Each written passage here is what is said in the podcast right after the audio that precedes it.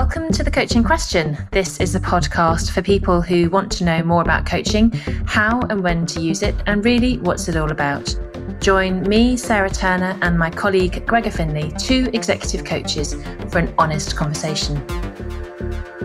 So, today, Gregor, we are talking about developmental coaching. And our question is How does an understanding of a leader's developmental stage enhance or impact on their performance? And what change might that make to the coaching that you do?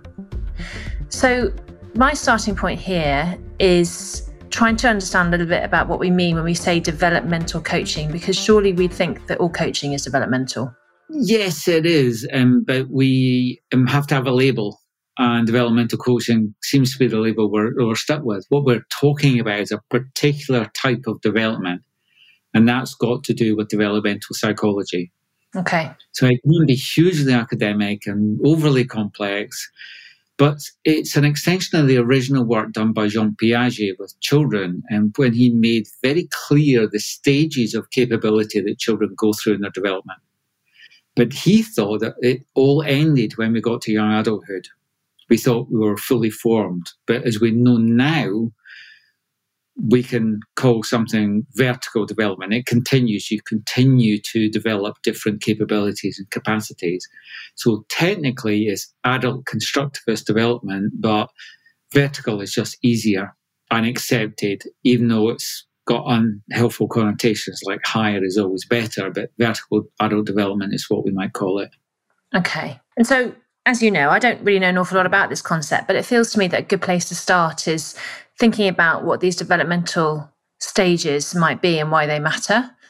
And I know we've talked about this quite a few times in our podcast, but we're living in this VUCA world, this um, volatile, uncertain, complex, and ambiguous world. We've got the pandemic, we've got an unknown future, and our leaders are overloaded by complexity.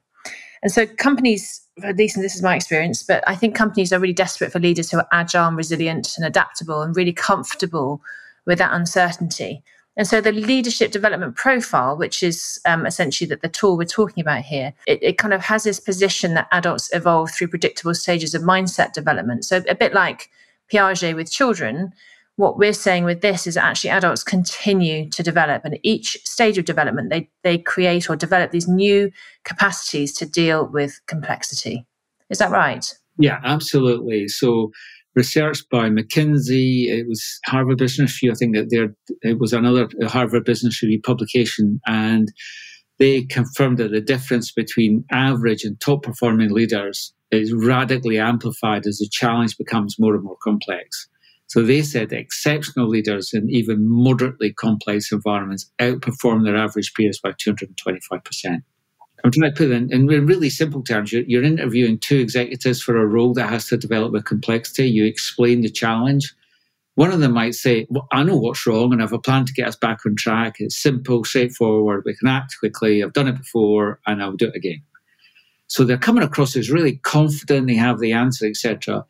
But actually, what you need is a leader that says something more like, well, we don't know enough yet to have a plan.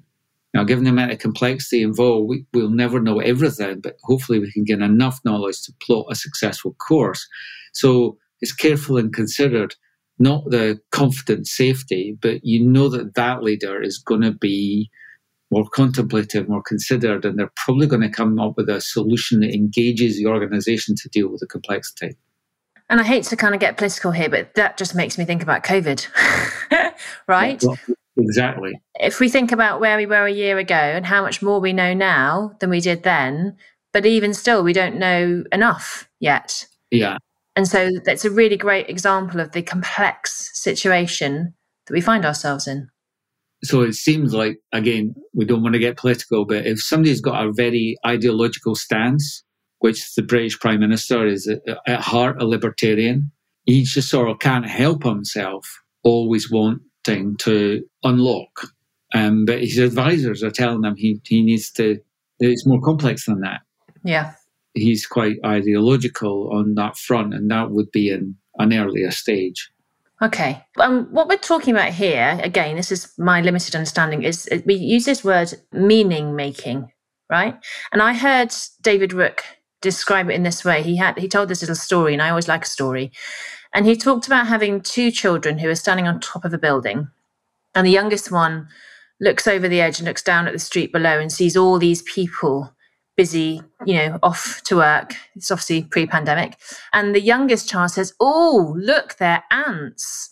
And then the older one, who's only a few years older, looks over the building and sees the same picture, sees the same uh, numbers of people running around the streets, but says, Oh, they look like ants. And the difference is in the meaning that they attached to what they saw. And so, if I'm understanding this correctly, what we're talking about here is that's an example of two different types of developmental stages and the way in which you create meaning about the world around you. Is that right? Yes, the meaning making changes, the perspective changes. So Piaget, one of the very concrete things he talked about was conservation of volume. So if you take the same volume of water and you put it in a low flat dish or a tall thin like beaker, and you ask a kid of a young age, you know, before nine, you say which is more, they're always going to point to the highest one because they equate height to mean more. Yeah. And then the child will gain the capacity of conservation of volume, which is I actually can look at them and see that that's actually the same volume, even though one is taller than the other. Yeah. And so if you put that in an organizational setting, so the L&D people probably know the difference. So single loop learning is basically, I know what the goal is. I can learn lots of ways to get to that single goal. But double loop learning are, is going to say, why do we want to reach that goal? Is that really the goal that we want to be heading for? Mm. Or do I really want to think about the context of the goal? So that will be double loop learning. So up to uh, in what we would call conventional stages, you're really focused on single loop learning. Double loop learning is something that comes later on. And that's something often as coaches, we're encouraging our clients sure. to look at the why yeah. You know, and it's something we do naturally. So that's developmental, but we're not necessarily doing it in a developmental frame. Yeah. Okay. Now I know that this could be really tricky to understand because I know we've talked about this a lot and I've only completed the LDP myself quite recently, so I understand it a lot more now than I did. But can you try and explain this to our listeners in a really simple way? I'll try. so, one way of thinking about it is as horizontal development and vertical development. And one of the things I should say, just because someone is more capable, they have later stage capacities, it doesn't mean they're, they're a better person. You know, the teenager is, a 16 year old is not better than a six year old. They've just got more capacities. Okay. Yeah, they're more flexible in their meaning making. So that's the first thing we really, really want to say. Mm-hmm. Well, horizontal development is like more skills to like achieve a goal you know, I'm going to go on a training course, I'm going to get more coding skills, for example. That'd be a really good example of horizontal development. I get more coding skills, but the way I make meaning hasn't changed. Yeah. But if I'm doing vertical development, I am adapting my meaning making, my ability to take more complex perspectives. So if I'm coaching someone, oh, I'm looking at someone at one stage is going to have difficulty saying no because it goes against their sort of social rule set then someone at the next might come over as very pedantic. They don't receive feedback very well. They struggle to delegate. And then the next, they might be able to delegate really well and take feedback, but they'll really want to explore their self awareness. They'll be brilliant at developing strategies to achieve goals, but they'll really, really focus on in on the what more than the why. And then at a later stage, then they're going to be thinking, and we're starting to get a bit rarer here, they'll be very curious as to the why and they'll be extremely creative and innovative. But depending on the organization they're in, they may be accepted or rejected. Mm. You know, that creativity and, and questioning may be deemed, oh, that's great, that's really creative, or it may be deemed you're getting in the way. Yeah, too much but they are likely to be able to see and lead the system to fully achieve the more creative ideas. So, so uh, probably really one of the latest stages we see in organization. They have a really light touch and they, they not only see the complexity, but also perceive how to shift the system, not just a single thing, but shift the whole system to travel along a much more innovative pathway. And just to clarify for our listeners, when we talk about a system, we've talked about this in previous episodes, but if you haven't listened, uh, how very dare you, firstly, um, in terms of a system, we're thinking, you know, an organization is just an example of a system. So when, you, when you're talking there at the very, very latest stages of these developmental stages, is they're, they're thinking not only what's happening within their role, but they're seeing the complexity and they're looking at how can we shift the entire organization as opposed to working more individually. Is that right? Uh, yeah, because they're going to be thinking about the system not only involves them, but their customers, their supply chain.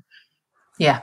You know, the, the, envi- the impact it's having on the environment. So, like if you're a concrete manufacturer at the moment, you know, your carbon, you know, you're really going to be affected of whether or not your government is going to put a charge on carbon. Yeah.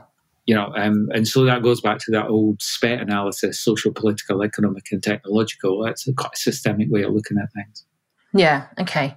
And I really like this idea of um, this sort of horizontal development and vertical de- development. And I heard um, Professor Robert Kegan. He used quite a nice metaphor to illustrate this difference. So he talked about having a cup. And so when a leader goes into a horizontally focused leadership development program, the goal is about filling the cup with new information, knowledge, and models. So that's a bit like your example of the coding skills. Yeah. yeah. So we're filling up my cup I'm gaining more knowledge. Knowledge and skills. Knowledge and skills, yeah. But a vertically focused intervention doesn't actually aim to fill the cup, it wants to expand the cup because it's increasing the leader's capacity. And so that way, as a leader, I can hold more complexity, more uncertainty, and, and more perspectives. So the important point here is that both forms of development are important and connected. So great leadership development will uh, aim to both fill the leader's mind, horizontal, and grow the leader's mind, vertical. And one of the things that is so there's there's uh, a lady called uh, Antoinette Brax, and she's very keen on on really like forcing people's vertical development, like you would force rhubarb. But if you think of like Jenga, you know, um, if you're building a tower and your lower levels are quite skinny, mm-hmm. and then you try and develop width at a later level, that tower is going to be really unsteady. Yeah you know, things that Jenga blocks are going to tumble down.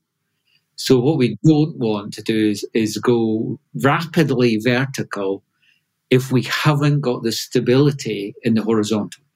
Oh, I really like that because I think, again, having completed the LDP really recently, I think there is, and this probably says more about me than anything else, but there is a sort of a desire to, I want to get to the next stage, I want to get to the next stage, right? And it's not necessarily about right or wrong in that sense. It's not that higher stage is definite is is infinitely better.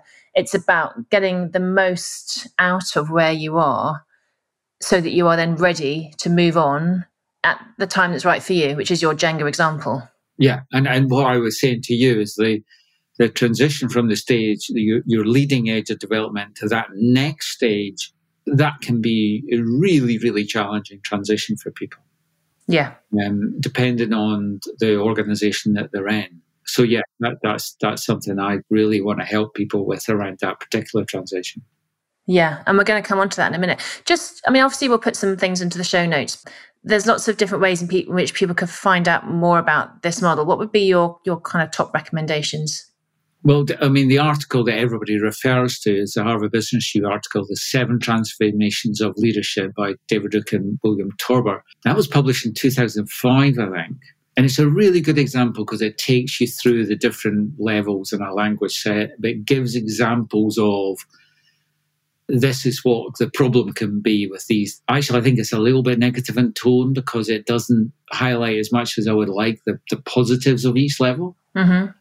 But what its, its first sentence is most developmental psychologists agree what differentiates leaders is not so much their philosophy of leadership or personality or their style of management, but it's their internal action logic. And they have that term action logic. And it is basically your your ability to take different perspectives and, and the the logic of your actions. I think what if you've got the time, I mean, I think it's nine minutes long. It is probably quicker than reading the article. I love the simple video by David Rooke uh, that mm. explains the levels in the LDP, um, and we've put the Vimeo link into the show notes. But it's a lovely little talk. uh, it may not go into the detail that the Harvard Business Review article goes, but it really gives a nice definition of what those different action logics are. The good news is that the action logics that show the consistent capacity to innovate and to you know transform organizations, that's actually doubled in the Harthill who own the LDP. They have a database over 10,000 leaders. And they're finding that those levels have doubled from 15% to 30% since 2005. So that's great news. Why is that? Do we know? Oh, why is it? That, well, I mean, society is developing all the time. I mean, if mm-hmm. you think about 3D perspective, I can't remember where that first came into art. I think it was something like the 16th century or something like that. Mm-hmm. Prior to that, paintings were flat they didn't have a 3D perspective. Some artist is probably going to tell me I, have got the century wrong, but you know, what I'm saying is, is society is developing all the time, but because we're living in more and more of a VUCA world. Right. Okay. So it's what I, that's what I thought. Yeah. Yeah. It's giving the heat experiences, you know, the the really challenging experiences that are forcing people to really develop further vertically. So even if I, you know, if we think about things like climate change and the challenge that that is presenting us globally and to organizations, you know, and we're having to do things differently, think differently, we have no choice. So it's that vertical development, isn't it, to deal with that complexity. And what, what tends to get called post conventional thinking, it's got to do with duality. So um, quite often we'll get presented with stuff when coaches coaches come in and their challenge is this or that, mm. and we we may see that it's it's non-dual. It's not this or that. It could be both, or it could be something different. Yeah. So what people are doing is suddenly when they have to think about climate change as well as their business, mm. they need to think of both of those things. Mm. And that's the complexity point. Yeah. It's not one or the other. So the bad news is that the the most effective leadership that we really want CEOs to be at is labeled strategist. Um, I mean, clearly, earlier levels can strategize, but it just happens with the label. It stubbornly remained under 5% of the management population. So David Rooke uses the example of if we got two leadership teams of 10 people each, that means that only one of them only one of those leadership teams is going to have one person in that's at strategist level. Not sure if I quite agree with, with David Rooke's sort of analysis there, but it just means that generally want more of this type of uh, perspective capacity in our CEOs and our executive teams. And that's what Ant- Antoinette Brax is on about. And I think that um, I've got this right that David Rooke talked about um, about 55% of executives tend to be at achiever level. Is that right? yeah, that's really changed. Right. Okay. I'm I'm trying to um, I'm trying to scan down our notes to find where the, the percentages were, but an, an earlier level expert in 2005 it was 38 percent. That's really reduced to 13 percent. Okay. Achiever, which is a lot more exploration of self awareness, but real goal focus, that's gone from 30% to 55% and that's the feeder. That's the last conventional uh, stage. But the total of both is, is still at 68%. That's the amazing thing. So the conventional thinking has gone to a later stage, but it's still 68% of, of the management population. The first post conventional stage has increased from 10% to 25%, but strategist is no change. It's still less than 5%. So essentially, just to try and put this in layman's terms, because this is where we start, I start to get a bit lost, all the different names and the percentages. Yeah, worry about that. essentially, I think what we're saying is that you know, in order to deal with the complexities that the world throws at leaders in organisations, because of all the things we've talked about and plenty of others, you know, we really need leaders to be able to handle that complexity, and the and the higher levels indicate broader capacity to deal with that complexity. it Doesn't mean it's always better, but it does mean, for example, Prime Minister right now, we probably would benefit from somebody at a higher developmental stage. Is that right? But their intent would have to be right. So for the UK listeners, I mean, Dominic Cumming, Dominic Cummings is, I think, at a later stage of development than the Prime Minister. Okay. But his intent is quite in other areas he's extremely dogmatic about certain things. There's certain arrogance to him. But what you what can happen if people have uh, bad intent, they can quote some of those later stage stuff for ill. Right. Okay. You know. Yeah. So it ends up. Yeah. Okay. Yeah. So you can just become really, really effective at being a nasty person.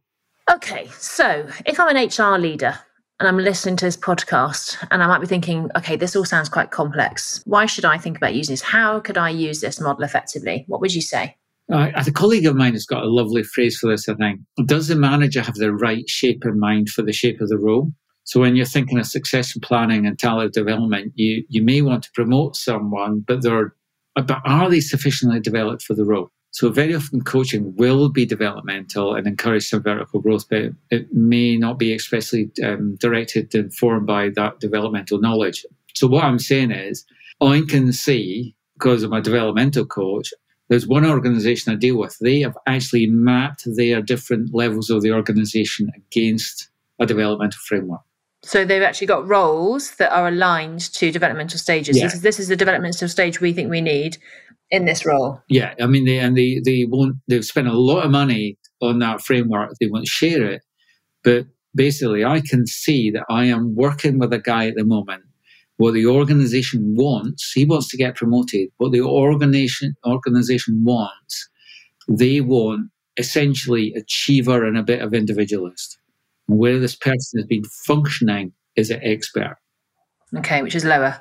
So what they need to do is they need to be able to do certain of the capacities. We, we, we don't need necessarily need to force his growth to achiever, but he does need to be able to do some of these achiever things. Yeah. So I can take a very focused approach to some de- deli- what we would call deliberately developmental practices. Yeah. To help him go more towards an achiever action logic and that actually may involve releasing some earlier stuff. you know, so they may be getting dragged back by some some earlier stuff, but essentially, I'm using deliberately developmental practices to help him move forward. But I'm informed by the developmental knowledge that I've got. And that speaks to this expansive capacity point, the vertical development. Is that right? Because it's about expanding his capacity for complexity yeah, I'm I'm I'm helping him get a bigger mug. Yeah. I'm not I'm not filling up his I'm not helping him fill up his mug. Lovely. Thank you. I do like a visual metaphor. Yes, that works for me. So he's got a bigger mug rather than filling it with more water or whatever it would be. Okay. And so what I think is really interesting and actually quite powerful from a sort of talent and succession perspective for organizations is this idea of, of range. So the point here is that as an individual, I can complete an assessment which which I have done with you. Thank you very much. Yeah. Um, which has given me an idea of my base camp, or as they kind of the term they use is my center of gravity. But I'm not stuck here. So as a coach, you're able to help me flex my stage to meet the needs of my context.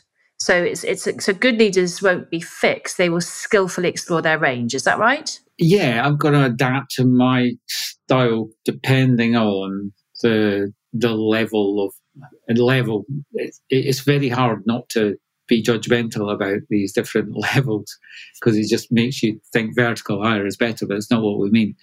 If I'm coaching someone whose main uh, logic is action logic is expert, I'm much more likely to coach with content because they want they really want their cup filled up. Yeah they're a lot less interested in expanding the size of their cup. So it just depends where they are. And if they're an early expert, I'm, I'm really going to struggle to grow their cup. Yes. But if it's the late expert, I can I can start to help them grow their cup. I, I would I should say that most people are spread across up to four action logics. And this is that point of range, right? So although I might be an expert, I can flex up to I don't know one of the one of the uh, people that talk about they talk about threads. So there are threads going through. Mm-hmm. So depending on where you are, you may actually.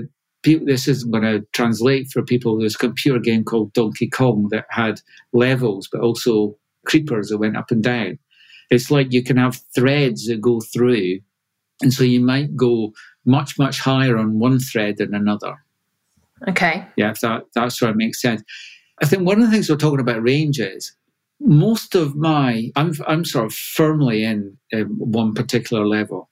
That's where most of my sentence stem completions are. We'll, we'll get on to sentence stem completions. But the range is I'm able to use my earlier action logics. I don't lose them. Yeah. They're always there and they're accessible and they're useful for certain things at certain times. So I know when I need to sell, I'm not using my, po- well, I might use a bit of my post conventional logics, but I'm really going to use my achiever. And this is coming back to your Jenga model, right? So that's if I've got that solid foundation, I can always go back and use it when I need to. Yeah. Exactly. Journaling's generally quite hard to get experts to do. It's easier if you help them be much more specific. So journal about X, Y, Z. You know, these are the questions to ask. Yeah. But I'm cur- I'm currently coaching a mid-stage achiever who's taken charge of a media business. Mm-hmm. But to be truly successful, there's so much going on. He can use he needs greater perspective adeptness. You know, he needs to be able to take different perspectives than he would norm- maybe normally do, and complexity processing that might usually be available at Achiever. So, I'll give you an example. It's managing polarities is something that CEOs have to do. Mm-hmm. There are paradoxes. Do I have people working in the office or do I have them working at home? Well, clearly it's neither, it's both. But Mm. how do I manage that polarity? Is it two days in the office or three days? Mm. So a specific and deliberately developmental practice would be to get him to do polarity mapping, Mm-hmm. which is a process he wouldn't be used to, but it will increase his capacity for m- managing things that are non-dual, managing the, managing these polarities. And that's our bigger cup as opposed to filling it. Right. Yeah. So we're co-opting a capability from a later stage. Even he's mid-stage achiever, but we're co-opting something, and over time that will increase. So he's climbing up that particular thread. that- And that's your thread, yeah. And that's the that's that point about range. Okay. So the other thing that I think is quite interesting about all of this is company culture. So coming back to that point about system as we talked about earlier, what if my developmental stage doesn't actually match that of the organizational culture that I'm working within? Generally, you're go- you're going to struggle. People will have a, a center of gravity, but do the organizational cultures they, they work in match that? So some companies are very diplomat orientated. So that means it's it's fit in and don't rock the boat. Right. Yeah. Yeah. And so just pa- pause there a second. So if I'm working in a diplomat orientated culture, fit in and don't rock the boat, but my developmental stage is higher than that, and I'm being more innovative or creative or, you know, thinking more broadly, then that could cause problems, right? Because I mean, we kind of referred to this earlier, but um, people will either see that as a as a benefit or they'll see me as getting in the way or irritating. hugely. There's a wonderful film uh, with Edward Norton called uh, Gen- um, American History X. Right. And so he's part of a, a Nazi gang, a white supremacist gang. But during his experience, he, he leaves that value set. Mm-hmm. He moves on. But when he tries to leave them, essentially they try and kill him. There's an extreme uh, example of what it's like when you, you leave that sort of concrete ruled collective Right. uh, like whistleblowers in hospital setups. You know, basically, you don't rock the boat. You do not tell on a fellow medical practitioner, Yeah. even though babies are dying. That's what happened in the Bristol hospital. Yeah. And there's this point, isn't there, that an organizational culture is a bit like a bungee cord. So the more I try and pull ahead of it, the stronger it's going to pull me back. Uh, absolutely, yeah, yeah. The harder you push the system, the harder it's going to come back. Yeah. sometimes, and I've only, I think I've only done it twice in my coaching career, but there was one instance where I, I turned around to a coachee and I said, "You are not going to get where you want to get to in this organization. Yeah. You have to leave if you want to achieve your goal." Yeah. And it's quite rare. I mean, I, I don't know if you've ever done that. No, I don't think I have. Not at least not as overtly as that. I said it's, it's in 20 years, I think I've done it twice because the, the, Yeah. The organizational culture was such at odds with where this individual was. I think I would have more of an understanding of that now because of going through this with you, doing the LDP, and kind of it's, it's challenging me to think differently and sort of building on the work that I would already do from a sort of systemic perspective. I, I, think that's really fascinating, kind of thinking not only about the individual, but what is the culture they're working in? What does that fit and and how is that working? Yeah. I mean, you made the point earlier about is it Frederic Laloux's book? Yeah, he's got a book called he's uh, he's Belgian and he's got a book called Reinventing Organizations, which is absolutely fantastic. I love it as a book. Um, I know you've got it on your shelf and hasn't been read yet. I'm good at that. I've got those, but it's a great book. And now that you've done the LDP, I think you have a much better, and you know, you really get a lot of what he's saying. Yeah. And what I thought was really interesting, again, about the LDP and this sort of different stages of development and having completed it myself, is it's quite different. The assessment is quite different to the other psychometrics that I've completed. I mean, I know we've done another whole podcast on psychometrics. So, can you just tell the listeners briefly about this sentence stem approach? Yeah, so it is actually a highly tested and validated system that all developed from the original work by a psychologist called Loevinger. But basically, you're taking a sentence then like a good leader, and you ask people to complete the sentence. So the responses are going to vary widely. It could be cracks the whip, you know, that's one level of meaning, or realizes that it's imp- uh, a good leader realizes that it's important to achieve good performance from subordinates. That's another way of thinking about it. Or a good leader juggles competing forces and then takes responsibility for our decisions. Or it could be a good leader knows that the mix of leadership they need will depend on the context of the situation, the competency of their teams, and what their teams are going through. So you can see there's four different perspectives, four different ways of making meaning from that. And the people that rate these tools, it takes two years to qualify to be a rater in the LDP because you've got to be able to interpret the language that's been used against a database of you know validated sentence stem completions. Think it's fascinating. So I, I mean, I can see how understanding my my leadership development developmental stage can inform my development and also help me understand why a particular role or an organizational culture isn't the right fit. And from a coaching perspective, the debrief you took me through has really prompted some new thinking and new practices for me. And it's got me thinking a little bit about how an organization could reflect this sort of adult developmental approach to their leadership development. So it's that sort of the, the glass again, the, the, the bigger the bigger mug or the, the taller mug and thinking about capacity and thinking about you know skills and knowledge. What are your thoughts? Yeah, all of those interventions, uh, to use a you know a phrase that would be particular to us, there's one level that, that they really like using the phrase, well, that depends. But it's going to be some form of inquiry based experimentation. Okay. So we use the LDP and developmental coaches, but you would come up with an inquiry based experimentation to suit your requirement. But mm-hmm. an example you might use is Theory U, process um, from Otto Scharmer. Mm-hmm. You know, so there's a there's a process. If you're not familiar with it, it really is about people taking their time in a joint inquiry. Yeah, they experiments and comes up with a, a new way of looking at things.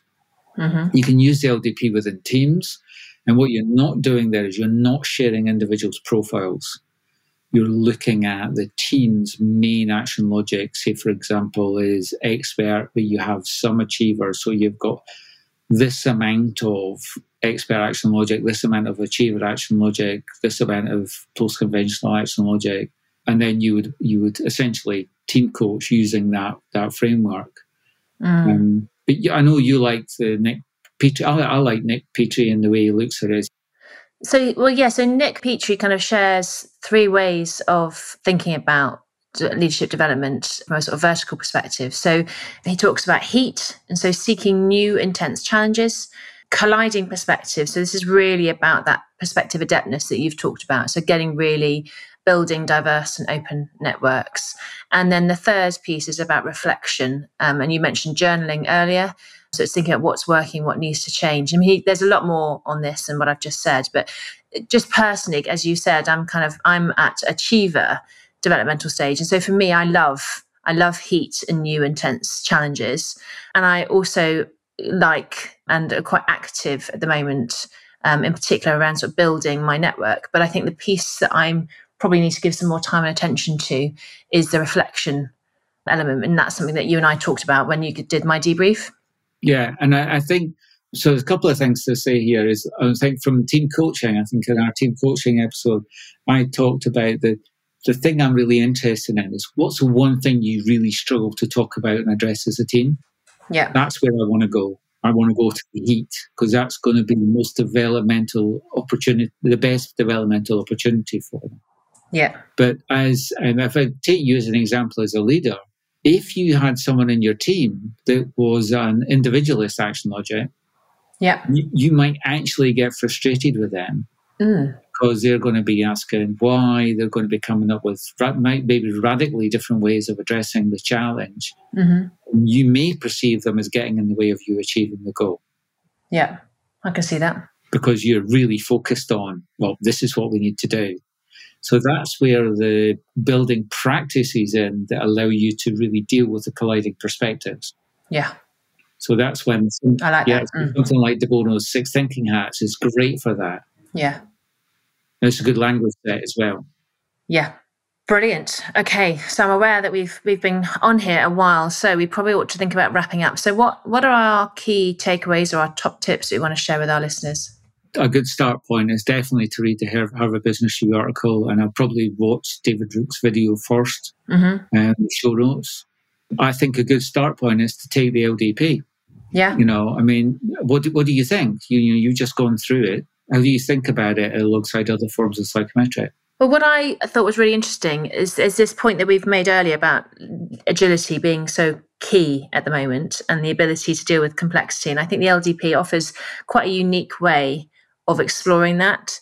And this point about the vertical development that we've talked about, so that the debrief. So when you took me through the debrief, it's it's quite different from any other psychometric because it's using your language, it's that inquiry.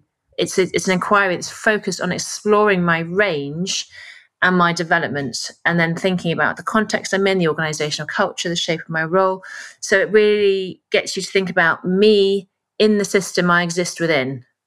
Whereas if you compare that to something like a Hogan or any other kind of psychometric along those lines, that's much more focused on on me and increasing my own self awareness. Hogan, for example, how can I stop myself derailing? But it maybe misses that sort of systemic piece and that inquiry element.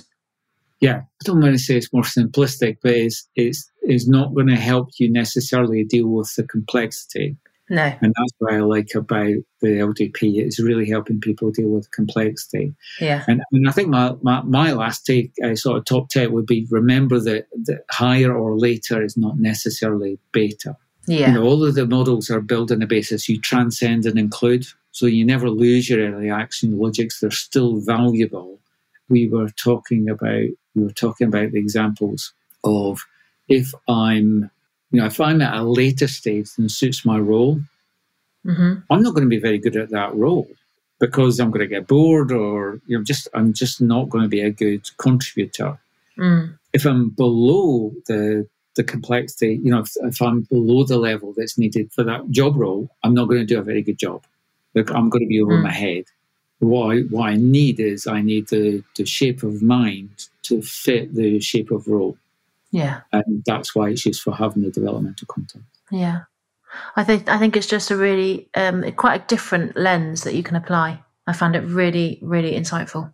I'm. Uh, I think maybe we should give ourselves a pat on the back. Hopefully, that's been quite clear to people because it's so easy to get into real academic speak and, and labels and all sorts. So I'm really hoping that we've managed to do a session on developmental coaching that hasn't been overly technical or academic.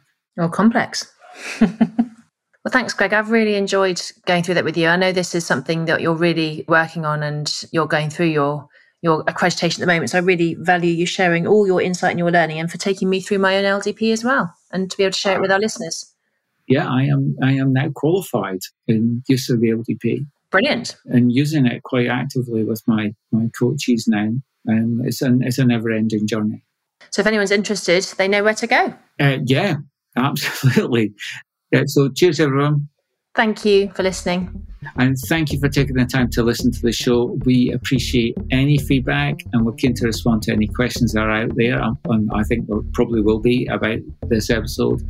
But any questions about using and implementing coaching in organizations, we're interested to hear about it. So please email us on info at thecoachingquestion.com. And if possible, please do give us a rating on iTunes uh, as it really helps us spread the word to a wider audience.